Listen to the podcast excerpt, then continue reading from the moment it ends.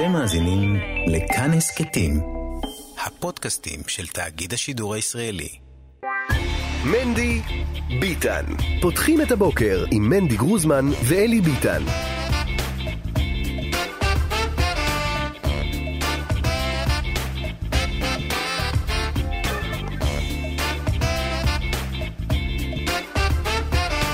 טו טו טו טו טו טו טו טו טו טו מה הסתבכת? מה הסתבכת? הנה, הנה. עכשיו, שלום, בוקר טוב מדי גרוזמן. בוקר טוב אלי ביטן. שלום. וברכה. יופי? יופי. טוב, טוב, טוב, הנה אני. קורא שהציונות הדתית הסכימה להחליף את יו"ר הכנסת. או, שקויך. שקויך, שקויך. נדבר על זה עוד מעט, אבל יש דרעי לי... מאוד היה בלחץ על העניין הזה. מתי? מחליפים- כבר? מתי, מתי, אני שואל, דרעי צועק, בוכה, קורא מדם ליבו, מדם כן. ליבו. עוד שנייה נהיה על כל העניינים כן, האלה, אבל אני רוצה. לדבר איתך על השקר הזה שהתקשורת מובילה. שקר. נורא לא ואיום. יודע אם עדכנו אותך. אז גם, גם אני חלק מהעניין, גם אני אוקיי. חלק מהבעיה. זה אוקיי. שאתה חלק מהבעיה, תגיד, אני, אני רוצה לדבר איתך על זה שאני משקר. השקר שאני מוביל, כן. שקר שאני מוביל, כן, כן. שאנחנו. מובילים. אוקיי. אבל אני חושב שזה יותר, זה תקשורת במובנה הרחב, זאת אומרת, זה גם בספרות, גם אה, לא בשירה. גם בכלל הורים לילדים, גם בבתי הספר. השקר שנקרא חורף. שאין כאילו?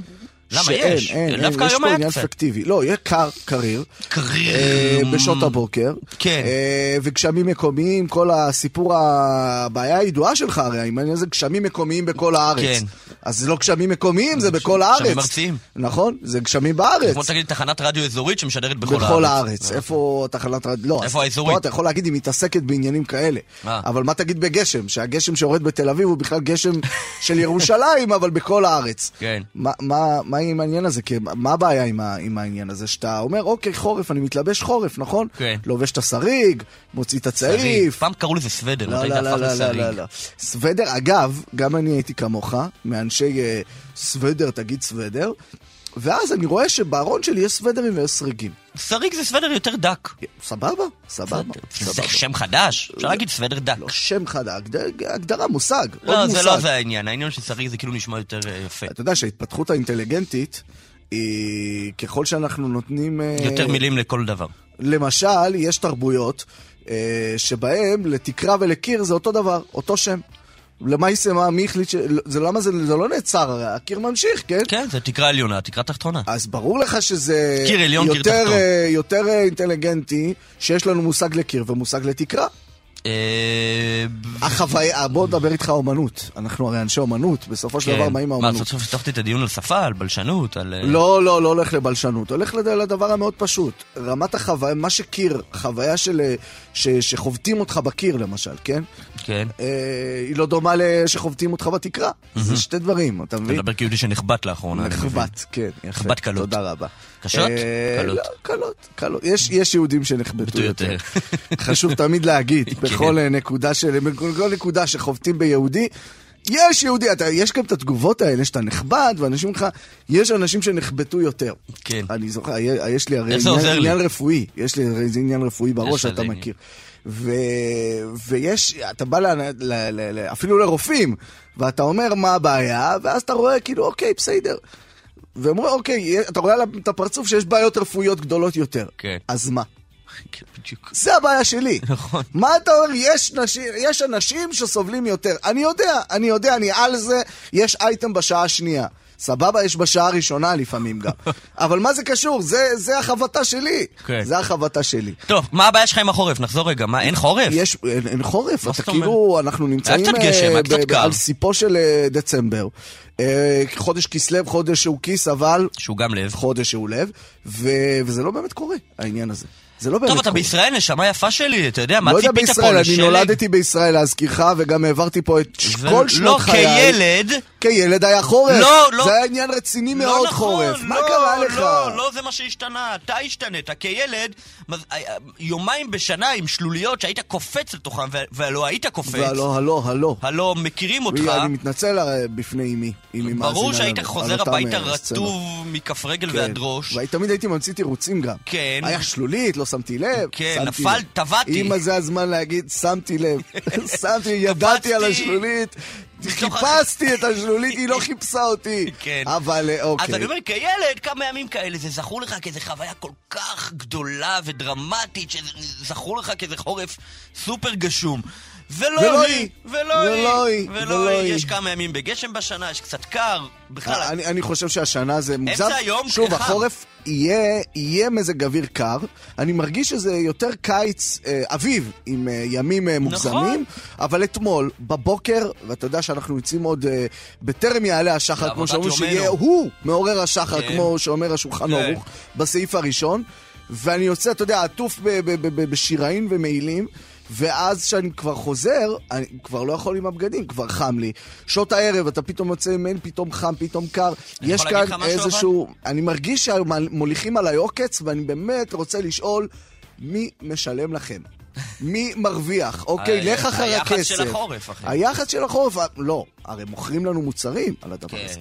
מוכרים לנו מוצרים, אני כבר רכשתי. איזה אני כבר רכשתי. אוקיי, אתה מבין, אנחנו כבר, נפתחנו כבר לתיאוריה. אה. הקפיטליזם כמקדם החורף. שמע, מטורף. אני עכשיו כן. ראיתי איזו תיאוריה יפה, שאומרים שבישראל נכנס בשנים האחרונות הרבה אה, חגי לועז.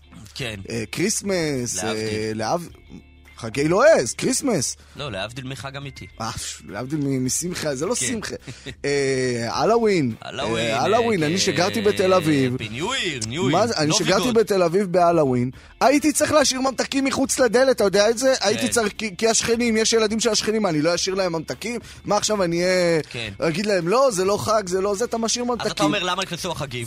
אומרים, ואז הם אומרים, נכנסו החגים האלה וגם מכניסים לך את הבלק פריידי. כאילו מכניסים לך בעצם עוד אופציות אה, לגרום לרכוש מוצר. הגלובליזציה היא, אתה יודע, מתחזה לפלורליזם ולבוא נכיר עוד תרבויות. למעשה היא דוחפת לך מוצרים. נכון, אבל כאילו אין מספיק מוצרים בסוכות שאפשר למכור. אבל להגיד דווקא, ב- ב- מעניין מה שאתה אומר, כי נגיד, נגיד בתוך היהדות החרדית, אה, גם יש זליגה של חגים מעדה לעדה, כן? כן. אה, טוב, זה נגיד בכל הארץ, נגיד מימונה מציינים גם אשכנזים הרבה פעמים, או באים.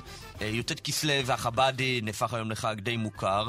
אה, יש את הראש השנה באומן, שהרבה מציינים, זה לא, זה חג ראש השנה. נראה לי היה לפני. לא, אבל הנסיעה. לאומן, הנסיעה תיק לאומן. קטן, אבל כן. הנסיעה לאומן היא, זה, ושם זה, שם זה קפיטליזם של רעיונות. אני חושב, אף אחד לא מרוויח מה... תמיד מתחזק, כן. כן, האמת היא שזה לא נכון. כאילו, אם רוצים, אה, אתה יודע, אה, ללכת עד הסוף, אז אפשר להגיד שגם הזליגה הזאת היא... היא לא, מה, איזה מוצר, כסלו, מה אתה קונה? לא? יש, את, העניין הקהילתי הרגיל. לא, שה, שהקהילה מתערבבת, אתה חבר שלי, כן. זה יום משמעותי בשבילך, אתה חוגג, אני רוצה לבוא לחגיגה שלך, להתוועדות. שלך, כן. בדיוק.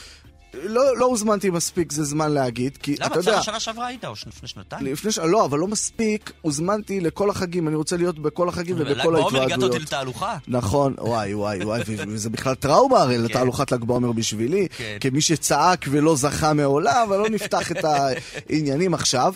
ואוקיי, אז זה דבר שהוא כאילו אנושי. טבעי. אבל uh, לפעמים, אתה רואה, איפה אתה רואה את זה? אתה רואה את זה בקברות uh, צדיקים. כן. שפתאום עכשיו למשל יש את המרוקו. כן. אוקיי? אז זה ו- כן קפיטליזם קצת. זה כן, מה זה, זה, מה זה קפיטליזם? זה כן אה, מישהו שמוכר משהו, אוקיי? כן. זה כן הסחר החליפין, נוגע בנושאים, תמיד זה נושאים רגשיים ורעיוניים, כן. כן? וזה זה יפה שעדיין צריך את הרעיון בשביל למכור לנו משהו. לא מספיק להגיד... אה, תקנס. אה, 8.13 דקות עכשיו. יפה. אה, אנחנו אה, פותחים את אה, יום שלישי, אה, שהוא יום שנכפל בו פעמיים כי טוב. הטעות אה, במקור, אה, זה יוצא ארבע אה, כי טוב. אה, אנחנו אה, נספר לכם שמי שעורך את המשדר המיוחד הזה, אה, לבוקר יום שלישי שנכפל בו, הוא אה, נתנאל ינובר. בהחלט. אה, הוא העורך. אה, יחד איתו, אה, בצוות אה, העריכה, אה, גיא מחבוש ושירה ולכיכר. כאן אה, באולפן אה, מנהלת השידור ומפיקתו אה, עירה וקסלר. אה, בוקר טוב, עירה. אתה יודע שהיום אני נוסע עם עירה בהסעה לכאן. אז לי יש עוד שעה וחצי עירה על פניך. יש לי יתרון, אה, זה נועם ברלכיס הוא על הביצוע הטכני. דנה גזית, אה, גם היא אה, בצוות ההפקה אה, שלנו. בוקר טוב ותודה אה, לכולם. על הפרק אה, הדרמות אה, במשא ומתן, שלא פתחנו איתם, אבל מיד אה, אה, נצלול אה, פנימה, אה, נעמיק. אה, על הפרק עוד אה, עניין הנשק. אה, כל הסיפורים האלה, הסיפורי הרצח ברחובות של שאני לא אוהב להתעסק בנושאים האלה. אנשים רבו על חניה ירו, אנשים אה, בכביש ירו, אדם מוציא קסדה, דופק, ההוא מפנצ'ר, כל האירועים האלימים האלה שהם נוראים, נוראים, נוראים. הגרסה שלי שהעיסוק בהם, הוא הופך את זה לעניין. מה זאת אומרת? ברגע שאנחנו שמים את זה על השולחן, בן אדם אחר שנמצא בסיטואציה לא נעימה בכביש, הוא אומר, רגע, עכשיו אני יוצא פראייר אם אני לא אה, דופק לבן אדם קסדה בראש. כן. ואני לא מרגיש שבאמת יש התפרצות אלימה גדולה שלא הייתה. כן. אני לא מרגיש את זה, אולי אני לא מבין, אני מסתכל על עמים אחרים, מקומות אחרים, מצבנו טוב, כן. בגדול, אה, ועדיין זה אירועים נוראים, נוראים, נוראים, כן. ומרכזים המון תשומת לב של הציבור, המון תשומת לב של הציבור. ואני הרי בן אדם שהולך אחר הציבור לגמרי, בעיניים עצומות. אה, איזה עיוורת, כן. אה, ואנחנו נעסוק. היום מהזווית שאני באופן אישי פחות אוהב, אבל היא מעניינת, הזווית שאומרת אם יהיה יותר נשק, יהיה פחות אירועים אלימים. כן. בואו ננסה, בואו ננסה. אה, שמונה וחמש עשרה דקות. מזכירים לכם, מאזינות ומאזינים, לכתוב לנו בכל עת, לא בניגה, למספר 055-966-3991, 055-966-3991. נתחיל? אפשר נראה לי, כן. מנדי ביטן. פותחים את הבוקר עם מנדי גרוזמן ואלי ביטן. טוב, אז בש"ס, כך אומר לנו יהודה אבידן, מרגישים שהליכוד מורח אותם, שהליכוד לוקח יותר מדי לעצמו, שהליכוד שוכח שש"ס היא המפלגה השנייה אה, בגודלה בתוך הקואליציה המתגבשת. אה, וגם ביהדות התורה נשמע שהם לא מאוד מאוד מאוד מרוצים, אבל אולי הם כן מרוצים ואנחנו סתם אה, מחרטטים חרדותים. מי שקצת מכיר את מה שקורה שם הוא הרב, רבי, הרב החוסיד, רב אברום דויב גרינבוים, שלום, בוקר טוב. בוקר טוב לך ולמאזינים. ברוך השם, עורך הדרך כמובן, אה, רב אברהם דויב. טוב, אנחנו צריכים לדבר על יהדות התורה כחטיבה אחת, או שאנחנו צריכים לדבר על אגודת ישראל ודגל? על יהדויות התורה. או יהדות התורות. למען, למען האמת, באמת כשמסתכלים על יהדות התורה, היא מפלגה די חדשה וצעירה אפילו יותר מש"ס.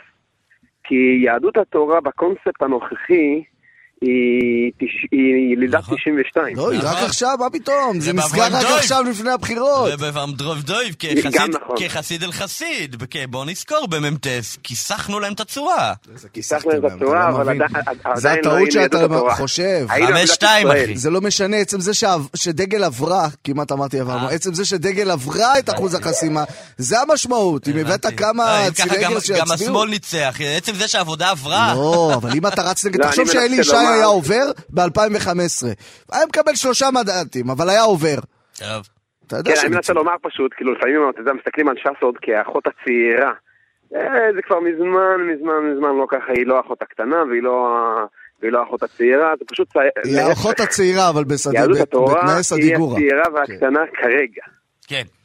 בכל אופן, אה, אה, יהדות התורה באמת מרגישה באיזשהו מקום דווקא לא, בגלל הספינים שיוצאים מכל הכיוונים, שש"ס מקבלת את זה וזה וזה מקבל את זה, אז היא מרגישה בעצם למה לא מיצינו את האלקטורט שלנו, למה לא לקחנו יותר ממה שזה. נכון, יש לנו את הבעיה, הבעיה של המועצת עם העניין של השרים, כן. ששמענו רק אתמול שיכול להיות... יש לנו את הזכות לקיים, ועשית כן, ככל כן, אשר יורוך, זה בעיה, כן, זה מצווה, כן. איזה כיף זה לא להיות שר. זה ממש ככה, אבל בצד צד שני, איזה כיף לנו, אנחנו רוצים גם לשרת את הקהל, כן. שבחר בנו. לא, אבל יש את העניין של סגן שר במעמד שר, מה ההבדל?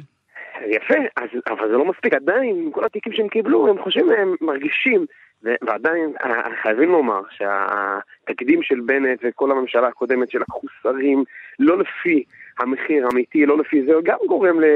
יהדות התורה להרגיש, למה פתאום, סג... למה פתאום רצנו לסגור ולהסכים רק על שניים שלושה תיקים, אנחנו מגיע לנו הרבה יותר ומגיע לנו זה. לכן אני חושב שיש פה איזשהו פלונטר, אבל צריך לזכור. יש פה באמת את העיקרון הדתי האמוני שעברו פה שנתיים קשות. ומבחינה, חוץ מהגזרות הכלכליות וכל הדברים האלו, גם היה פה, היו פה, היו הרבה אה, ענייני דת, על הרס הדת כמו שאנחנו קוראים לזה. ואגודת ישראל, יהדות התורה, מבקשת בעצם לעגן את זה. זו שיטה, אגב, יש כאן שתי אסכולות. זו שיטה ישנה. לפני שאנחנו נכנסים, אה, אנשי ירושלים לא היו מסביבים לסעודה, אלא הם היו יודעים עם מי הם נכנסים לשבת שם. בואו, אנחנו רוצים לסגור ולעגן בהסכמים הקואליציוניים בדיוק כמה כל אברך יקבל, וכמה אנחנו זה, ואיך אנחנו מונים משר התקשורת הבא לעשות לנו רפורמות כאלה ואחרות, כי סברנו וראינו. לעומת זאת, מגיעים בש"ס, דרעי מגיע עם שיטה אחרת. ברגע שאני אשלוט ואני אמלוך ויהיה לי כך וכך שרים וכך וכך תפקידים ואני אהיה תפקידי מפתח, אז אוטומטית מי יעז, מי ייגע בנו, מי יעשה לנו, אנחנו אוטומטית נוכל להשליט כאן באמת את מה שאנחנו רוצים. אז יש כאן בעצם שתי אסכולות, הייתי קורא לזה סור מרע ואחר כך עשה טוב, או קודם כן. עשה טוב ואחר כך סור מרע. כן, אצל החסידה זה תמיד בדרך כלל יותר עשה טוב, אז על הדרך כבר יהיה סור מרע. חושך מגרשים עם אור כידוע, ולא עם מקלות. אה, תאמר לי, אה, רב אברהם דויב, אבל בתוך... אני שומע, נגיד, שגפני מאוד כועס שנתניהו מנסה לסגור עניינים עם גולדקנופ בלעדיו. אני לא שמעתי את גולדקנופ כועס על זה. יכול להיות שגפני צועק אנחנו חטיבה אחת, אבל בעצם לא? יש הרבה גולדקנופים קטנים, בתוככי אגודת ישראל, שכועסים על גפני שהוא מדבר עם זה, ומדבר, מתעסק עם זה, מתעסק עם זה. תשמע... לא, ה- לא, אבל יצא הודעה לא מגפני. זה שהם חסידים צעירים לא אומר שצריך להוציא עליהם עד כדי כך שם רע, כן? גולדקנופים צעירים. זה לא שם רע, אני רוצה עשרות שנים עד. שהם... כן. לא, יש כאן באמת אה, אה, אה, חיבור טכני, כמו שאנחנו יודעים. יהדות התורה זה, זה המצאה אה, שחיבר אותה מורי ורבי האדמו"ר על פני מנחם מגור. והוא המציא את הדבר הזה והוא עשה את החיבור הטכני הזה. להגיד לך שיש אהבת רעים? אה, מצאנו, מצאנו חברים יותר טובים, אבל כן. עדיין, עובדים, הרעיונות שווים והאידיאולוגיות פחות או יותר... אה, פחות או אה, יותר, שוות. לחלוטין. אני רוצה רגע לדבר, רב אברהם דוי. עם מיקרוסקופ אולי רואים שם איזה הבדלונצ'יק. באיזה סעיף אבל. אני רוצה לדבר על משהו שגפני מהותי. מנסה למקסם אה, דברים. לא, אבל למה, זה. קצת מוציא, גולדקנופ מוציא את גפני קטן, כאילו גפני רץ ואומר אנחנו אחד, אנחנו אחד. אז, אתה מכיר- גולדקנופ אומר, אני לא יודע מי. זה. אני לא יודע מי זה האיש הזה שצועק פה ברכבת. כן, לא, לא, לא. יש את לא הבדיחה, הרי רב אברהם דויב, יש את הבדיחה הזאת, כן? ששני בנים של רבה שהלך לעולמו זכר צדיק לברוכר, רבו מי האדמו"ר הבא. ואז הם הלכו לבייס הדין, ואז אה, ראובן נקרא לו, אומר לבייס הדין, אני הרבה הבא, למה? אבא התגלה אליי בחלום ואמר לי, אתה צריך להמשיך אותי. אמרו לו הדיונים, כן, אתה מכיר את הסיפור, אמרו לו הדיונים, נשמה, זה שאבא שלך התגלה לך בחלום זה לא חכם, אבא שלך צריך להתגלות. לשמעון בחלום, לשמעון, ולעדכן אוקיי. אותו שאתה המנהיג ולא הוא. אז אנחנו, אם שמעון יחלום, נדבר. אה, למעשה, אני אומר, גפני צועק, אנחנו אחד, אבל גולדקנופ לא מוציא הודעה אפילו, זה, זה קצת, אה, אתה יודע, לא נעים. לי היה הוא קשה לא- לראות את אני זה. לא- עכשיו אני שאלה לא חושב שהוא לא מהותית. סופר אותו, אני חושב שהוא באמת אה, מנסה לקדם ב- בזה שלו, הוא הגיע עם רוח אחרת, חייבים לומר. הוא לא הגיע עם אגפי אור כאן, הוא הגיע עם נעלי בית גולדקנופ, ולכן צריך להתייחס אליו בצורה הזו. הוא לא בא פה באמת נעלי ללמוד בית מאור, ולעשות... נעלי בית מאור. אתה יודע שהיה. את התמונה, היה את התמונה של נשות ראשות הקואליציה, כן מנדי? כן. וכולם דיברו על האקדח של אה, איילה בן גביר, כן. ואנשים לא דיברו על הצעיף של גברת גולדקנופ וכמה הוא עולה. רק זה, כמה עולה הצעיף, אותו צעיף שהצטלמה, אני לא יודע על צעיפים אחרים, כמה עולה, כי מי שמכיר את הצעיפים האלה של הגבירות החסידיות, מאוד מאוד יקר, זה דרמטי לא פחות מהאקדח מבין, של לא איילה בן גביר. לא אשתי ילבש. אמרה לי, אשתי סיפרה אה, לי. לך. אה, אה, ממש לא אבל אחרי ילבש, ש... ממש לא ילבש מה שאתה עושה עכשיו. לא, זה נשק קר, בוא, אנחנו צריכים גם את זה? וגם אני- את זה. אני גם רוצה את הסעיף הזה לעצמי, למה מה, לא? ללבש? מטריה הייתה פעם משהו שרק נשים הולכות איתו. ואז הרחבנו את- את את העניין הזה. הבנתי, אנחנו טוב. רוצים להרחיב אותו לכל הקטגוריות. אני רוצה לשאול, אבל אחרי שסיימת, מנדי, את הניוז הזמני שלך, אני רוצה לשאול שאלה מהותית, רב אברום דוב, אם יש לנו עוד כמה דקות איתך. בוא נשמע. אומרת, יש לא משהו מהותי. יש, לא, זה היה כזה ניוז שעוד שבוע זה לא תמיד יהיה הוא עושה לי רלוונטי. זה, אני חצי ראיון מנהל, ואז הוא בא ואומר, אוקיי, כי זה עוד נחמד. שבוע לא יהיה רלוונטי השיחה הזאת, עד שאתה מדבר עם רב אברום אתה דוב, בעצם תדבר איתו דברים שההיסטוריה תתעניין בהם. עם הצעיף והמטריה תמיד יישאר רלוונטי. בדיוק. יפה מאוד, יפה מאוד. יש הבדל יסודי בין הגישה של גפני לגיש... ושל דגל לגישה של גולדקנופ. זה לא רק מתבטא בשאלה אם הם מוכנים להיות שרים או לא מוכנים להיות שרים. גולדקנופ בא ואומר, אני לוקח את השיכון, אני לוקח את התיק, אח- אחד התיקים הכי מורכבים בסוגיה החברתית הכי בוערת בישראל, ואין לי שום בעיה לנהל ולקחת אחריות, לטוב ולרע. גפני אומר, אני לוקח ועדת כספים שאף אחד לא יודע מה הסמכות שלה בכלל, ומה עושים, ואני אקבל בוא לא כל מיני דברים. אני חושב שבוועדת אני לא מזלזל, אבל, בוא נשארת תיקח שר, בוא תנהל, בוא תהיה בעל הבית. לא. ו- ואני אומר, הגררס, אבל אגודת ישראל, אין לה את הבושה להגיד, ויש יש הרבה כבוד לאמירה הזאת. זה לא בושה, זה אחריות. בוא, אני- אני אחריות, להסביר. בדיוק, יש לה את האחריות. להגיד, אנחנו ננהל, אנחנו ניקח את אוהבים משרד הבריאות, ניקח אנחנו את אוהבים השיקול. ללכת אחורה. אחרי חצי יובל, מדי, ירדתי על הליטאים ואתה לא שומע. פעם אחרי בעשר שנים. חצי כן. יובל, שהיהדות החרדית שהיא הייתה בי, אז הייתה מפלגה אשכנזית, אגודת ישראל ישבה באופוזיציה. היא לא הייתה אשכנזית, היא לא הייתה אשכנזית, הייתה. ספרדי. כן, סיעה ספרדית אבל. ה- ההנהגה הייתה אשכנזית, הייתי אומר ככה. ההנהגה של כל העולם יש כאלה, זה כמו להגיד זה... מ- נו, כן. לא, אפילו באתיופיה לראש ממשלה קוראים אביי. לא. יפה מאוד. ואז מגיע... צריך לזכור שחכם עזרא עטיה עזב את אה, מועצת כי דיברו שם ביידיש. אבל אני רוצה לחזור אה, ולהגיד ככה. בעצם אחרי שישבו כל כך הרבה שנים באופוזיציה, הגיעה הבשורה הטובה, אנחנו נכנסים לקואליציה של בגין. מה הייתה, מה הייתה הבקשה של אגודת ישראל, אז היה אדמו"ר מגור הלב שמחה? דבר אחד, דיור. דיור, הוא הבין כבר אז שצריך קורת גג לכל יהודי, ואז מה שהוא דיבר אגב, ירדו אליו אז אה, אה, אה, בייגה שוחט וכל אלה ירדו למעונו ברחוב אלפנדרי, הוא דיבר איתם, צריך שיהיה דיור לזוגות צעירים ולחיילים, הוא דיבר איתם כאילו הם לא הבינו מה אדמו"ר מגור פתאום מתעסק עכשיו בדיור לחיילים, אבל זה מה שהוא אמר. חייל מסיים צבא, צריך קורת גג. הוא דיבר אז על קורת גג, וזה היה הדבר הראשון שהוא ביקש אז, וזה היה התיק המיתולוגי שאגודת ישראל לקחה כל השנים, למעט uh, ליצמן שר הבריאות, אבל כל השנים זה היה התיק של אגודת ישראל, מתוך אחריות uh, להקים, לבנות ולתת דיור לכל יהודי בארץ ישראל. ולכן מה טבעי שיצחק גולדפרט נכנס למקום הזה, לנעליים, אפרופו נעלי בית, אה, אה, למקום הזה שבאמת, שילכו בו אה, קודמיו, זה פרוש, אם זה מוניה שפירא, זה המקום הטבעי שאגודת ישראל מחפשת לעשות ולפעול. אתה שואל אותי על ועדת הכספים, ועדת הכספים היא הרבה יותר אחראית, הרבה יותר גדולה, הרבה יותר, אה, תיק הרבה יותר מורכב. זה שהוא לא שר, אני מסכים איתך, אבל עדיין האחריות של גפני היא לא פחות מהאחריות של גולדנופ, זה, זה בכה וזה בכה. טוב, מעניין, בסדר, בסדר, בסדר, באבון דויב, אני אוהב, מרואיינים שאני אוהב, אני, אחרי שנגמר הנושא הרשמי, אני שואל אותם, מה נשמע, מה שלומכם? איך אתם? רק מרואיינים שאני אוהב, לא כל אחד. ברוך השם, לקחת מטריות, לקחת סעיפים, ברוך השם, אנחנו רואים היום את ההתגשמות. עוד פעם השקר הזה שיש חורף. של המתן תנו מטר. אני חייב לדבר איתך שנייה, אם כבר על דברים חשובים, על הצעיפים של הרבס, אה, שהם אה, כאילו משי כזה, הם, לא, הם, זה לא מחמם לדעתי. אמת. ואמר, הלב כאילו שמחה פעם היה הולך עם צעיף, אגב, אם דיברנו על הלב שמחה, הוא היה הולך עם צעיף גם לאורך אה, ימות הקיץ, זה היה כזה כאילו סוג של הגנה מפני כל רוח. כן. אז שאלו אותו פעם, מה זה הצעיף? אז הוא אמר, צעיף זה ראשי תיבות, עמך ישראל צריכים פרנסה. זה מזכיר לי כל הזמן שאני צריך לפעול למען עם ישראל, וזה פרט חשוב. אז אנחנו נלך היום עם צעיפים, לא משנה באיזה צבע, לא משנה מאור או ממשי, כן. אנחנו נזכור שעם ישראל עדיין צריך פרנסה. עוד מעט כיסלב כמובן. ודאי, אני בטוח שאתה עושה איזוודוס, אל תשכח לקרוא לי. בטח, בטח, בטח. בעבורים דוב גרינבוים, עורך הדרך, יישר כוח עצום. יישר כוח אדיר, תודה רבה ובוקר טוב.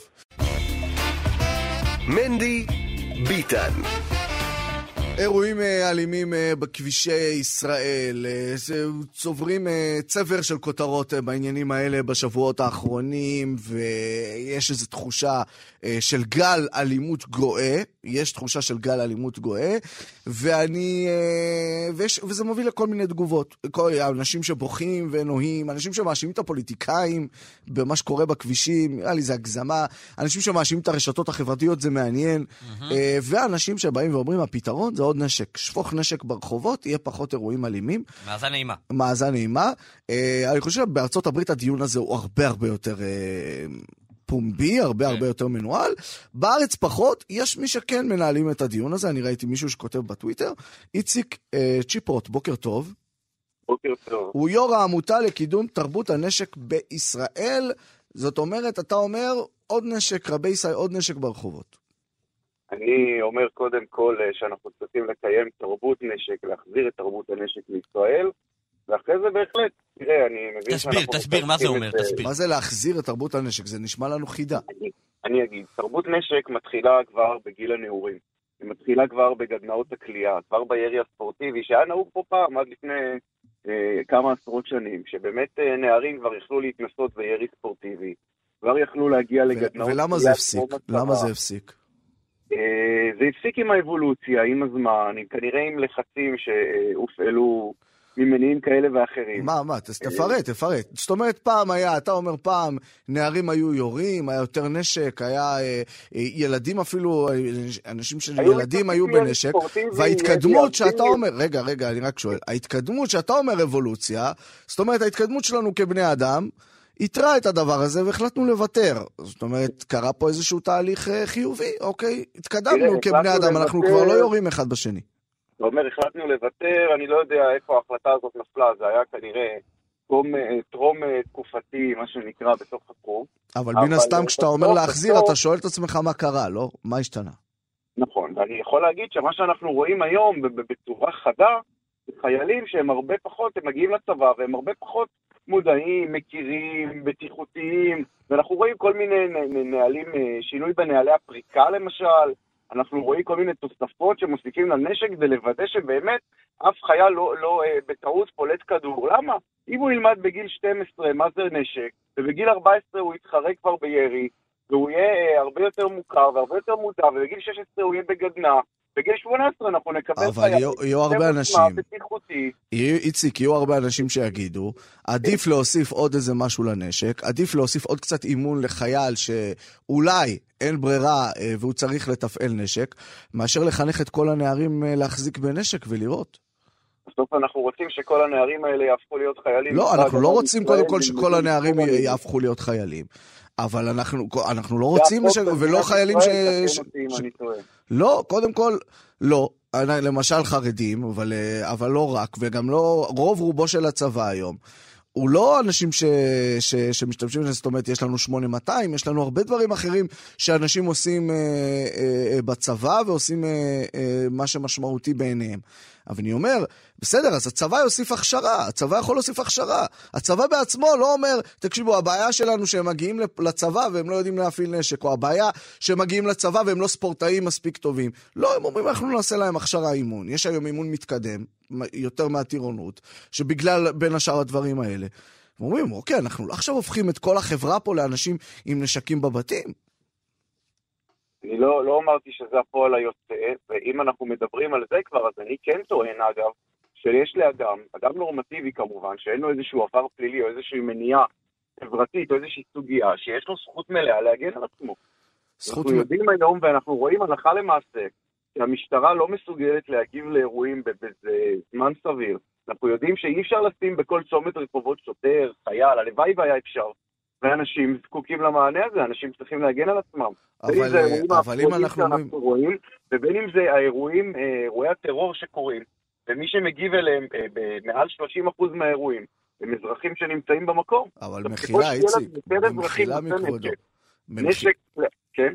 לא, אני אומר במחילה מכבודו, אם, אם, אם אנחנו אומרים אנשים, אה, המשטרה לא עושה את העבודה שלה, אז אנחנו אומרים בוא נבטל את המשטרה ופשוט נהפוך כל אחד לשוטר? לא, לא, לא, לא, זה לא אנחנו אומרים ברור, אנחנו צריכים לטפל במשטרה, לא לחלק נשק לאנשים, הם פשוט יהיו שוטרים במקום משטרה. אני אוהב את משטרת ישראל ואני אומר דבר פשוט, אנחנו נותנים מענה כאזרחים נושאים נשק, מענה מיידי, מענה ראשוני, עד להגעת אותה ניידת, אותה משטרה, מי שאחראי להבטחת ביטחון הציבור, חד משמעית משטרת ישראל. יחד עם זאת, זמן תגובה מצוין של משטרת ישראל יעמוד על ארבע דקות לאירוע, ובאירועים המצולמים האחרונים שראינו, אירוע טרור לוקח דקה, דקה וחצי. אין, אין, אין משמעות לזמן הגעה של ניידת, וזה בסדר כי זה ככה בכל העולם. מה שכן, בישראל אנחנו חווים אה, ריבוי אירועים, ואנחנו מבינים שמי שנמצא שם, מי שמגיב, מי שנותן את המענה הראשוני, הוא אותו אזרח נושא נשק. אחר כך מגיעה הניידת, נותן את המענה המשלים, עושה את כל השאר. אבל קודם כל מי שנמצא שם, מי שסביר שיהיה שם, זה אותו אזרח חמוש, אותו אזרח נושא נשק ורישיון. וככל שהוא יהיה מיומן יותר, מקצועי יותר, בטיחותי יותר, כך יגבר הסיכוי שלנו. אבל איך, איך אנחנו באמת, עוד שאלה אחת בעניין הזה, כי אני רוצה לדבר איתך גם על קמפיין שעשיתם אה, לנשים, אה, אבל איך אנחנו באמת יודעים בעניין הזה אה, לא לעבור את הגבול ולהגיע למצב שיש יותר מדי נשק ברחובות, וגם אנשים שלכאורה הם יעברו את הקטגוריות, את הכללים, ויקבלו נשק, אבל אז אחר כך, לא יודע, תעלה להם הג'ננה משהו, ואתה יודע. והנשק זה... כשאתה אומר יותר מדי נשק ברחובות, מה, מה, מה... לא, אני לא יודע מה זה יותר מדי. אני רק... אני לא יודע מה זה יותר מדי. אני שואל... אני לא, אני שואל אותך, אני לא יודע, אין לי שום עמדה פה. אני, אני שואל באמת, איך... אה, מצד אחד, אתה צודק שאם באירוע X יהיה עוד אזרח או שניים עם נשק ויחסלו את המחבל, אז, אז, אז יימנע, נציל חיים. השאלה היא, אנחנו לא יודעים מראש מי יקבל את הנשק ובאיזה אירוע הוא יהיה וכולי. בוודאי שאנחנו יודעים, כבר היום. אדם שמבקש, מגיש בקשה, גם אם הוא עומד בכל התבחינים ובכל הכללים הכי מובהקים, אה, בונה למשרד לביטחון פנים, מגיש בקשה לקבל רישיון לנסיעת כלי ירייה, הוא עובר בדיקה של משטרת ישראל, יחידת המסוכנות של משטרת ישראל, נכון. קובעת לו את המסוכנות הפלילית שלו, יחידת המענה האזרחי, סליחה, קובעת את המסוכנות הפלילית שלו. כן. משרד הבריאות חותם על העבר הרפואי שלו, כן. הפסיכולוגי, הפסיכיאטרי. כבר היום אנחנו בודקים את האנשים האלה. היום התבחינים בוררים אותם ממש ברמת פינצטה, שהיא קודם כל, אכן, הזכרת נשים, מפלה מגדרית לטובת הגברים, חד משמעית. כן. ואנחנו רואים את זה בנתונים שהמשרד מפרסם, מתוך 150 אלף נושאי נשק, יש לנו פחות מ-4,000 נשים. שזה, שזה לא, לא, לא נתפס בעיניי בכלל המספר הזה. רובם אגב גרות ביישובים זכאים, הן לא עונות על שאר התבחינים, זה פשוט כי הן גרות במקום מסוים. אז הן מקבלות את הרישיון לשאת כלי ירייה, ואנחנו בהחלט בודקים, ואנחנו לא מנסים להגיע לאיזשהו מצב שבאמת כל אחד יוכל להיכנס לסופר או למינימרקט. זאת אומרת, אמריקה מבחינתך היא לא מודל. לא, אמריקה היא לא מודל, אנחנו לא אמריקה, אני לא אוהב את ההשוואה הזאת לאמריקה, כי אנחנו רחוקים מאמריקה שנות אור. כן. אנחנו לא מדברים על נשקים אוטומטיים, אנחנו מדברים על אקדח עם 50 כדורים להגנה עצמית של אנשים שעוברים בדיקה, אנשים שאנחנו אה, יודעים לסמוך עליהם שיהיו חיילים זהו, זה מעניין מה שאתה אומר, כי בדרך כלל זה מאוד דיכוטומי, כי בדרך כלל אומרים את זה למי שרוצה להשאיר את המצב כמו שהוא בדיוק, למי שרוצה אמריקה. אז אתה אומר, יש, אה, יש גם באמצע. אני לא מכיר הרבה אנשים שרוצים אמריקה, אתה יודע, או שהם לא מבינים מה הם אומרים, או כן. שזה לא באמת מה שהם רוצים. אבל... אה, ההשוואה לאמריקה, אני, אני תמיד אומר בעלתה שחוץ ממקדונלדס לא הבאנו מאמריקה שום דבר לפה כמו שצריך, וזה ממש לא, אפילו אנחנו, אנחנו נחשבים... ודווקא את מקדונלדס היה אפשר להשאיר שם. דווקא מקדונלדס, כאילו, נכון, מה, אתה יודע מה, איזה המבורגר מנדי יודע להכין. תבוא אליי, איציק. איציק שיפרוט, אה, יושב ראש העמותה לקידום תרבות רגע, רגע, עוד משפט, עוד משפט, עוד משפט. סליחה, מחילה. עוד משפט. אה, אתם, אה, על זה התכנסנו, וזה הכי מעניין וג'וסי. עשיתם קמפיין ענק, שעשרות נשים העלו את עצמם חמושות, זה התחיל כמובן עם יעלה בן גביר. רק אני מספר לך שאנחנו פה עשינו פינה הלכתית עם רב, שסקר את כל העמדות השונות וקבע שבמקום סכנה וכולי, אם זה יכול להציל חיים, אז אדרבה, אישה יכולה וצריכה לשאת נשק. אני שמח לשמוע את זה. אבל... אנחנו הזדעזענו מהעליהום שהיה באמת מהתדהמה התקשורתית. זה היה שוביניסטי לחלוטין. זה תראו אישה נושאת נשק, ואנחנו אומרים, למה זה כל כך מזעזע אותנו? למה זה לא? זה היה שוביניסטי, זה היה התקפה שוביניסטית. אתה יודע מאיפה זה הגיע? זה הגיע מהקולות הכי פמיניסטיים נכון. שקיימים בחברה. נכון. זה היה פשוט, אנחנו לא הבנו, ואנחנו פנינו לאותן נשים, ויצאנו באמת בקמפיין רשת של נשים שהן חברות עמותה. יש לנו כן. חברת ועד מנהל בעמותה, ויש לנו מדריכות ירי אה, שפעילות במטווחים ובחנויות, ובאמת אותן נשים העלו, העלו את התמונה שלהם תחת האשטג גם לי יש אקדח תתמודדו, שזאת הייתה התשובה של העלה בן גביר לכל העולם, כן. פמיניסטיות לכאורה שהזדעזעו מהאקדח שלה. ואנחנו אומרים, נשים צריכות לשאת נשק, הן ראויות לשאת נשק, התבחינים היום הם לא נכונים, התבחינים היום מאפשרים לרובעי 07 ומעלה, לבוגרי קורס אחיד, לשוטרי עבר, תבחינים מאוד גבריים. Mm. אנחנו אומרים, בואו נוריד אותם לרובעי 05, שנשים לוחמות במג"ב, בקרקל, אפרופו מקודם דיברנו על חרדים, יש חרדים שמשרתים, ובאמת ברובעי 05, כן. אני מדבר גם על רובעי 03, כן. הרבה יותר נשים יוכלו להצטרף למעגל הזה, ואני טוען שבהרבה מהמקרים נשים הן דווקא אלה שצריכות לשאת נשק להגנה עצמית, נכון. לפעמים גם קצת יותר מגברים. בהחלט, בהחלט, בהחלט. אה, טוב, אה, כן נסיים בתקווה לעתיד טוב יותר, וכיתתו חרבותם לעיתים וכינותיהן מזמרות, אבל עד אז יש עוד, יש עוד דרך לעבור. איציק שיפרוט, יושב ראש העמותה לקידום, לקידום תרבות הנשק בישראל, תודה, בוקר טוב. תודה לכם, אחלה בוקר. מנדי ביטן. פותחים את הבוקר עם מנדי גרוזמן ואלי ביטן.